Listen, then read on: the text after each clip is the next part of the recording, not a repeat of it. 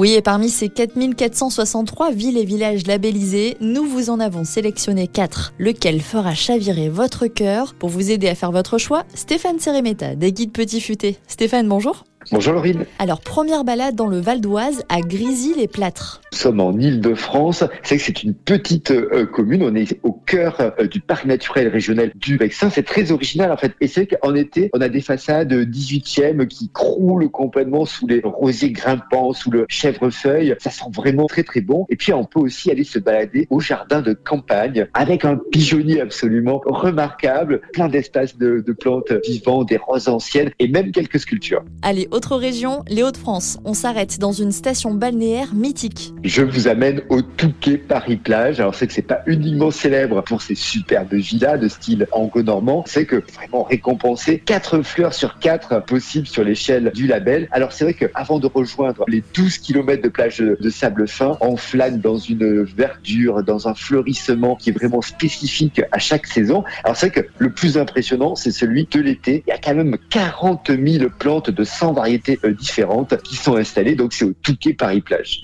Qu'en est-il chez nos amis alsaciens en région Grand Est? Là, c'est le village d'Eguisheim dans le Haut-Rhin, qui est vraiment l'un des plus typiques d'Alsace. Des petites ruelles pavées, des maisons colorées avec les grands pans de bois. C'est qu'une fois la grisaille de l'hiver passée, les habitants ont vraiment à cœur de fleurir les balcons, les rues. Il y a une folle envie de couleurs. Les géraniums sont omniprésents. Et à la fête des mères, la municipalité en offre même aux femmes de plus de soixante-dix ans. Il y a quelques années, Eguisheim a même remporté la médaille du concours européen qui célèbre en fait les villes et villages fleuris. Si les fleurs...